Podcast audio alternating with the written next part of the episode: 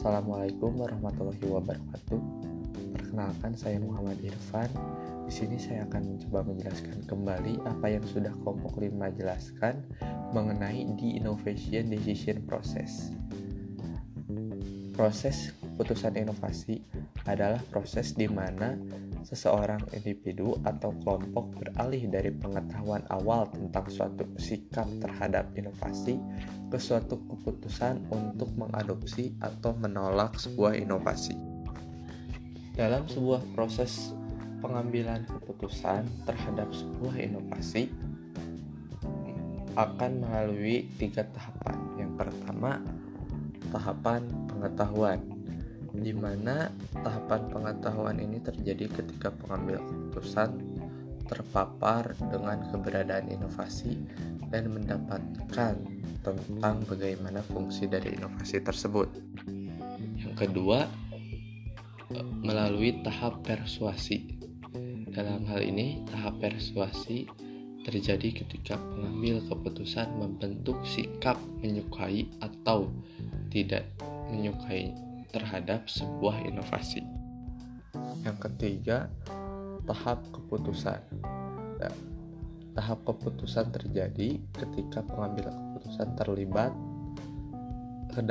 yang mengarah kepada pilihan untuk adopsi atau menolak sebuah inovasi tersebut. Dalam hal ini, yang dimaksud adopsi adalah memanfaatkan secara sepenuhnya sebuah inovasi sebagai tindakan terbaik yang tersedia.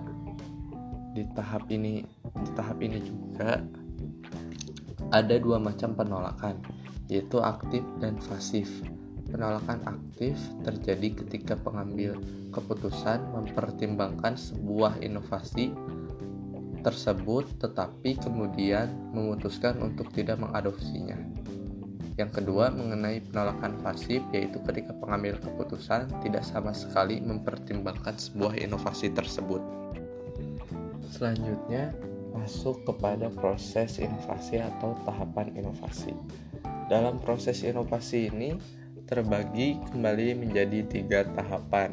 Yang pertama, tahapan implementasi, yaitu terjadi ketika seseorang menggunakan inovasi tetapi implementasi melibatkan perubahan perilaku yang terang-terangan karena ide baru secara aktual dipraktikkan.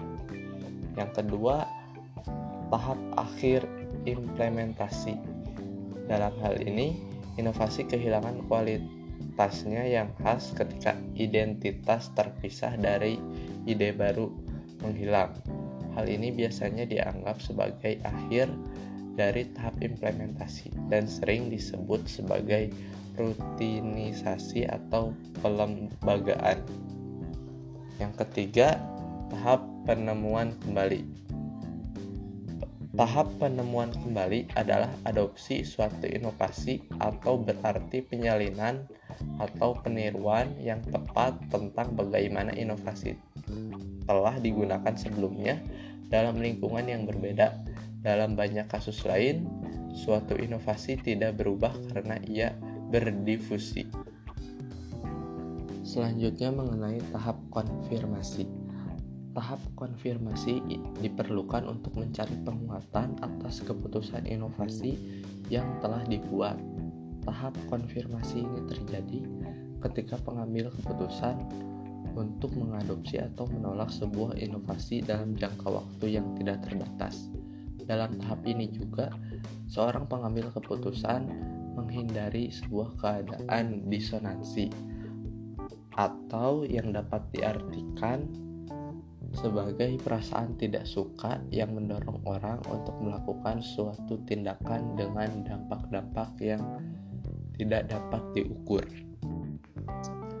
Untuk penutup, ketika saya melihat video dari kelompok 5 yang dijelaskan oleh saudari Lismaning, di sini dijelaskan bahwa dalam tahap implementasi menjadi sebuah tahap yang aktif dalam segi pencarian informasi terhadap sebuah inovasi tersebut.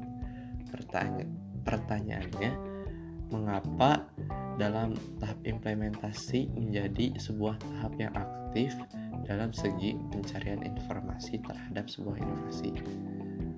Uh, saya pikir cukup untuk saya yang saya jelaskan kurang lebihnya saya mohon maaf assalamualaikum warahmatullahi wabarakatuh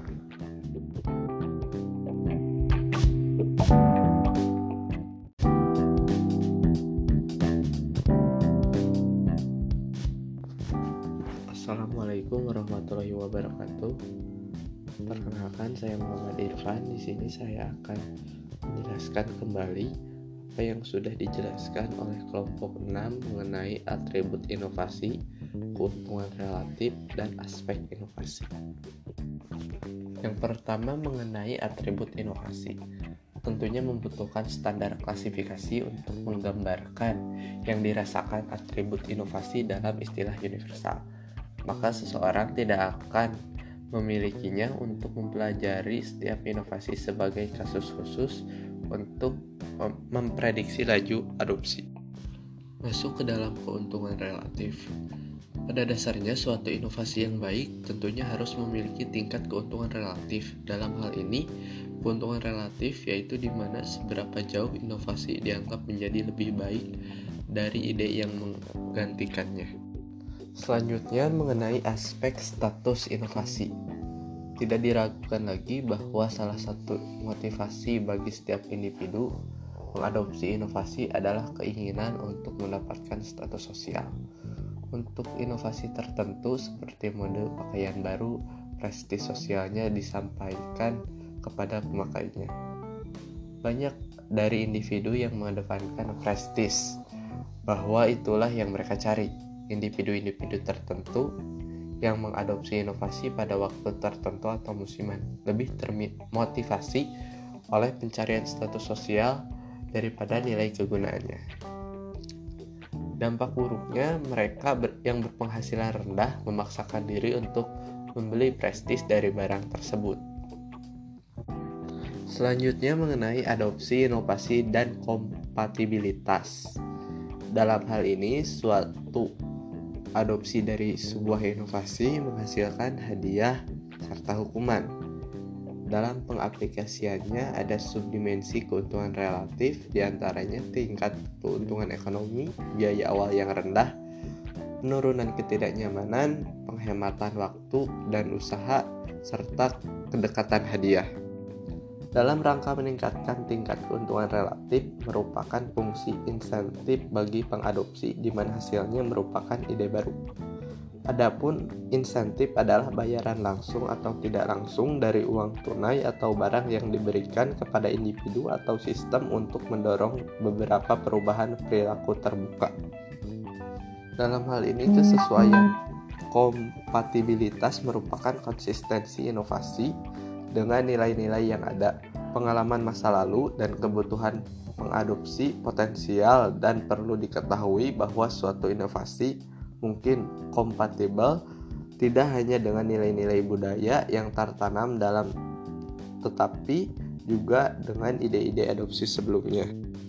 Kompatibilitas berbanding lurus dengan kebutuhan Salah satu indikasi kompatibilitas suatu inovasi adalah sejauh mana ia memengaruhi kebutuhan yang dirasakan oleh klien.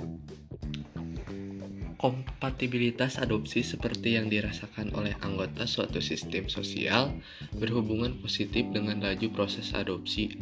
Adapun dari banyak studi menunjukkan bahwa kompatibilitas pun berhubungan dengan tingkat adopsi, walaupun dalam hal ini korelasi yang ditunjukkan kurang signifikan. Hal tersebut disebabkan oleh efek atribut yang telah dihapus. Selanjutnya mengenai teknologi cluster. Teknologi cluster dapat terdiri dari satu atau lebih elemen, sehingga batas-batas dari inovasi yang diberikan pun sering kali berbeda Materi selanjutnya mengenai penamaan inovasi. Nama yang diberikan terhadap inovasi ini sering kali mempengaruhi kompatibilitas dan laju adopsi. Pemilihan nama ini memang dapat di dikatakan rumit, namun cukup penting dalam sebuah adopsi inovasi. Terakhir, mengenai sebuah pertanyaan, setelah mendengarkan apa yang dijelaskan oleh saudara Agung, di sini saya mempunyai pertanyaan yang mana pertanyaannya adalah pada dasarnya apa yang menjadi faktor utama dari motivasi adopsi sebuah inovasi. Sekian, wassalamualaikum warahmatullahi wabarakatuh.